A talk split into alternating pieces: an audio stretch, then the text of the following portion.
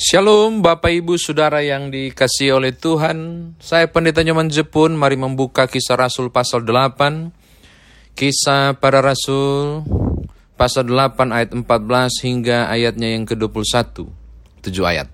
Kisah para Rasul pasal 8 Kisah para Rasul Pasal 8 ayat 14 hingga ayat yang ke-21 Mari berdoa Engkaulah sumber kekuatan kami, kami bersyukur ya Bapa dalam Kristus Yesus yang telah menuntun, menyertai, membimbing kami di perjalanan di hari ini, lalu firman Tuhan sekarang kami mau mendengar, dengarkan. Tolonglah kami untuk memahami, juga mengerti, dan mampu mengerjakannya, demi Tuhan Yesus Juru Selamat kami berdoa. Amin. Kisah Rasul pasal 8 ayat 14 hingga ayat 21 berbunyi demikian. Ketika rasul-rasul di Yerusalem mendengar bahwa tanah Samaria telah menerima firman Allah, mereka mengutus Petrus dan Yohanes ke situ. Setibanya di situ, kedua rasul itu berdoa supaya orang-orang Samaria itu beroleh Roh Kudus. Sebab Roh Kudus belum turun di atas seorang pun di antara mereka, karena mereka hanya dibaptis dalam nama Tuhan Yesus. Kemudian keduanya menumpangkan tangan di atas mereka, Lalu mereka menerima Roh Kudus. Ketika Simon melihat bahwa pemberian Roh Kudus terjadi oleh karena rasul-rasul itu menumpangkan tangannya, ia menawarkan uang kepada mereka serta berkata, "Berikanlah juga kepadaku kuasa itu supaya jika aku menumpangkan tanganku di atas seseorang, ia beroleh ia boleh menerima Roh Kudus." Tetapi Petrus berkata kepadanya, Binasalah kiranya uangmu itu bersama dengan engkau, karena engkau menyangka bahwa engkau dapat membeli karunia Allah dengan uang. Tidak ada bagian atas hakmu dalam perkara ini, sebab hatimu tidak lurus di hadapan Allah. Demikian firman Tuhan, saudara dan saya dikatakan berbahagia jika mendengarkan firman Tuhan ini, merenungkannya, dan memberitakannya dalam hidup beriman kita. Shalom Bapak Ibu Saudara. Uh, siapa Filipus? Kita cari tahu dulu ya. Siapa ini Filipus? Tiba-tiba toko ini muncul, lalu pergi ke Samaria. Nah, Filipus ini kalau saudara lihat pasal 6, pasal 6 ayat 5 sampai yang ke-6, saudara akan menemukan bahwa Filipus adalah satu dari tujuh orang diaken. Ya, satu dari tujuh orang yang dipilih khusus untuk melayani secara sosial, yaitu orang-orang yang membutuhkan perhatian, para janda dunda mereka yang belum mampu secara finansial menjalani kehidupan. Syaratnya adalah Coba lihat pasal 6 ayat 3. Penuh roh dan hikmat, itu syarat terkenal baik, lalu mendapatkan tugas untuk melaksanakan tanggung jawab supaya tidak terabai pelayanan kepada janda-janda dan mereka yang berkesusahan. Oke? Okay? Jadi kita ulangi. Filipus adalah orang yang penuh roh dan hikmat terkenal baik, lalu dipilih dengan tugas khusus untuk melayani para janda-janda, orang-orang Yahudi yang berkesusahan di sana untuk dilayani. Lalu tugas mereka itu sebelum melaksanakan tugas lihat ayat 6 supaya Bapak Ibu tahu ya dan mengerti jalurnya. Sebelum melaksanakan tugas pasal 6 ayat 6. Mereka dihadapkan kepada rasul, lalu rasul itu pun berdoa dan meletakkan tangan di atas mereka. Epistitemi, pengurapan, peneguhan. Lalu saya tertarik pasal 6, belum masuk ke teks kita ya, pasal 6 ayat 4. Dan supaya kami sendiri dapat memusahkan pikiran dalam doa dan pelayanan firman. Para rasul tugasnya pelayanan firman. Oke? Okay? Para rasul tugasnya pelayanan firman, kemudian menumpang tang tangan dan meneguhkan. Sementara si enam orang tujuh orang pradiaken, enam karena Stefanus mati, bertugas untuk melayani diakonia. Salah satu di antaranya Filipus. Salah satu, betul toh? Salah satu di antaranya adalah seorang yang bernama Filipus. Nah, Filipus inilah yang kemudian berangkat ke Samaria. Dia memberitakan tentang Mesias. Ini menarik ya. Menarik Bapak Ibu. Tugas dia adalah pelayanan meja. Tugas dia membantu orang-orang yang berkesusahan. Eh dia pergi juga ke Samaria. Walaupun itu bukan job disnya dia, tapi dia bertugas, dia pergi memberitakan firman. Lalu ada yang bertanya, wah berarti dia tidak sesuai dengan job disnya. Hmm. Tapi Alkitab berkata di pasal 8 ayat 6 sampai ayat yang ke-8, wow, dia memberitakannya dengan kuasa yang diberikan ke Allah. Menyembuhkan orang sakit, tanda-tanda mujizat dibuat di sana. Roh-roh jahat bertekuk lutut. Saya mau kasih tanya, ke Bapak Ibu. Dia bekerja, melayani tidak sesuai dengan job disk.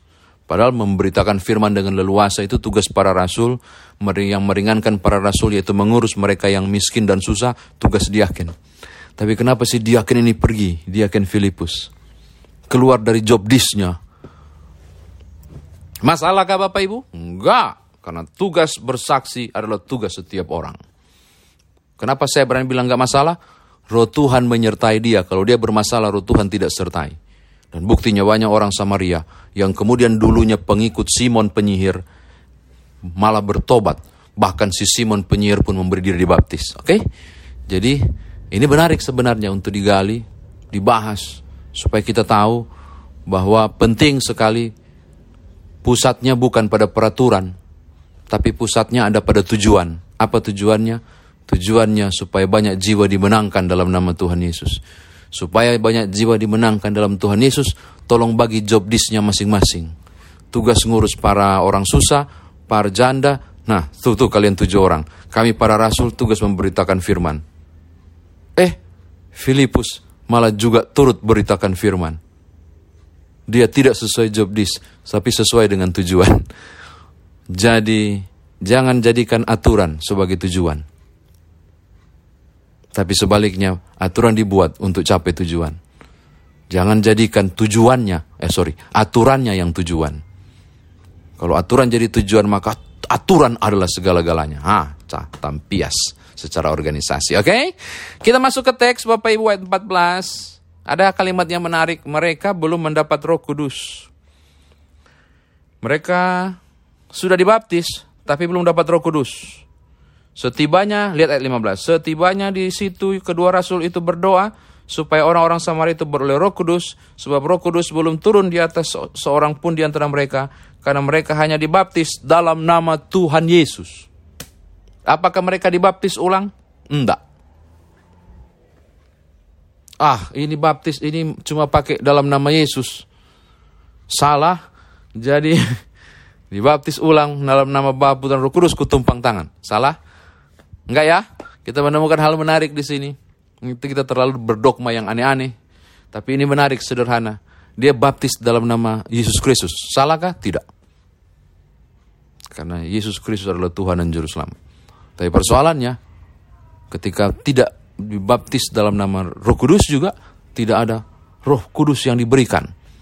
Maka tugasnya adalah bukan baptis ulang, tapi mendoakan dan menumpangkan tangan. Ini menarik nih. Ini menarik nih. Kalau orang sibuk dengan cara yang salah, percik, selam, percik, selam. Padahal yang utama adalah bukan soal cara baptis, tapi bagaimana kemudian diimani bahwa dengan baptisan itu orang itu diselamatkan dan menerima karunia Roh Kudus, penumpangan tangan dilakukan. Ini bukan soal cara, ini bukan soal pendeta Petrus atau pendeta Yohanes. Ini bukan soal pendeta Filipus. Tapi roh kudus bekerja bagi orang itu. Penting ya Bapak Ibu. Pada titik ini kita diingatkan sebaik-baik bahwa kuasa penumpangan tangan atau peneguhan atau epistitemi tadi itu luar biasa kuasanya. Saya masih sulit untuk menjawab kenapa Filipus tidak menumpangkan tangan. Karena dia diaken. Kenapa ya? Ini kan menarik toh. Kenapa? Kenapa dia tidak berdoa untuk roh kudus? Sayang sekali tidak ada jejak teks. Beberapa orang mencoba menafsirnya dengan lebih jauh, saya nggak berani. Ada yang mengatakan, ya karena wilayah penumpangan tangan itu otoritas para rasul. Bisa jadi ya, bukan para diaken. Bukan pada tujuh orang ini. Saya kurang tahu. Tapi bisa jadi seperti itu. Karena buktinya, Yohanes dan Petrus harus diutus untuk tumpang tangan. Karena wibawa otoritasnya kuasanya diberikan penumpangan tangan itu adalah pada para rasul. Mungkin begitu. Penumpangan tangan. Tapi menyembuhkan orang sakit dan seterusnya, semua orang percaya bisa melakukannya. Tapi untuk epistitemi, penegus, penugasan, pengukuhan, peneguhan, penobatan atau apa pun namanya, itu tugas para rasul yang menumpangkan tangan. Beda tah? Ini juga menarik nih dikasih. Supaya aturan-aturan gereja menjadi jelas kalau kita lihat proses-proses ini. Terakhir yang ketiga Bapak Ibu. Penasaran si Simon penyihir ini. Saya beli, saya kasih kau uang. Supaya setiap saya tumpang tangan, orang juga dipenuhi roh kudus. Lalu Petrus mengatakan, ayat 20, Binasalah kiranya uangmu dan bersama dengan engkau, karena engkau menyangka bahwa engkau dapat membeli karunia Allah dengan uang. Tidak ada bagian atas hakmu dalam perkara ini, sebab hatimu tidak lurus di hadapan Allah. Tidak ada yang bisa beli karunia Bapak Ibu. Gak ada yang bisa memberi kuas, membeli kuasa Allah. Gak ada. Kepada orang yang dikaruniai saja itu diberikan. Dan kepada yang dianggap layak. Kenapa Simon gak dapat hatinya seperti empedu pahit. Penuh kejahatan di dalamnya. Sehingga tidak layak untuk menerimanya. Saya kira demikian. Firman Tuhan ditafsirkan bagi kita. Nah sekarang bagaimana kita bawa dalam kehidupan beriman kita. Hanya beberapa hal Bapak Ibu. Yang pertama, yang pertama jangankan jangan menjadikan aturan sebagai tujuan. Tapi aturan dibuat untuk mencapai tujuan. Itu penting sekali. Aturan dibuat memang mencapai tujuan, untuk mencapai tujuan. Tapi jangan jadikan aturan sebagai tujuan. Hal ini terlihat jelas dari langkah taktis uh, yang dibuat oleh Filipus. Cung. Dia pergi ke Samaria. Ya, dia pergi. Padahal itu bukan job disknya tuh. Tapi dia beritakan firman di sana tentang Mesias. Dia menyembuhkan orang sakit. Eh? Tapi khusus untuk meneguhkan, menguatkan, meneguhkan episitemi, itu wilayah para rasul. Untuk menumpangkan tangan.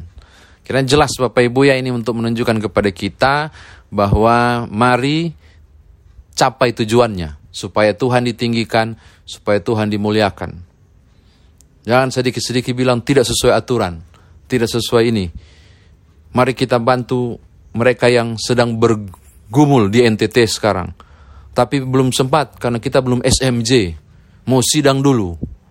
Karena kalau keluarkan uang lebih dari 5 juta atau 10 juta, itu bukan hak PHMJ. Itu hak dari sidang majelis jemaat. Jadi kita harus sidang dulu. Akhirnya ikut aturan. Harus ketat. Harus sidang. Akhirnya aturan jadi tujuan. Pas sidang, tiga bulan depan NTT sudah pulih, bantuan kita nggak berdampak. Itu yang saya mau bilang. Ah, kira-kira begitu. Jadikanlah segala aturan yang ada untuk mencapai tujuan. Tujuannya adalah supaya Tuhan Yesus ditinggikan dan dimuliakan. Terakhir, kepada siapa Tuhan berkenan, karunia itu diberikan. Kepada siapa Tuhan berkenan, kuasa itu dianugerahkan. Yang paling penting, hati kita harus dijaga. Supaya Tuhan berkenan melengkapi saudara dan saya dengan berbagai tanda-tanda, kuasa dan mujizat dalam pelayanan. Supaya saudara dan saya diberi otoritas itu, maka saya mau sampaikan kepada para pelayan di mana pun saudara berada yang mendengar siaran ini. Butuh ketulusan. Tulus. Saya selalu mengatakan pemberitaan firman adalah pusat dan utama, bukan mujizat. Tapi mujizat dipakai untuk meneguhkan dan menguatkan pemberitaan itu. Ulangi, pemberitaan firman itu adalah pusat hal utama yang dikejar. Mujizat yang lain adalah pelengkap untuk menguatkan dan meneguhkan. Jadi, pada kita pun diberi pemahaman yang sama. Fokus saudara ketika beribadah atau melayani bukan mujizatnya, tapi firmannya. Khusus mereka-mereka yang belum percaya, biasanya ditandai dengan berbagai mujizat supaya percaya.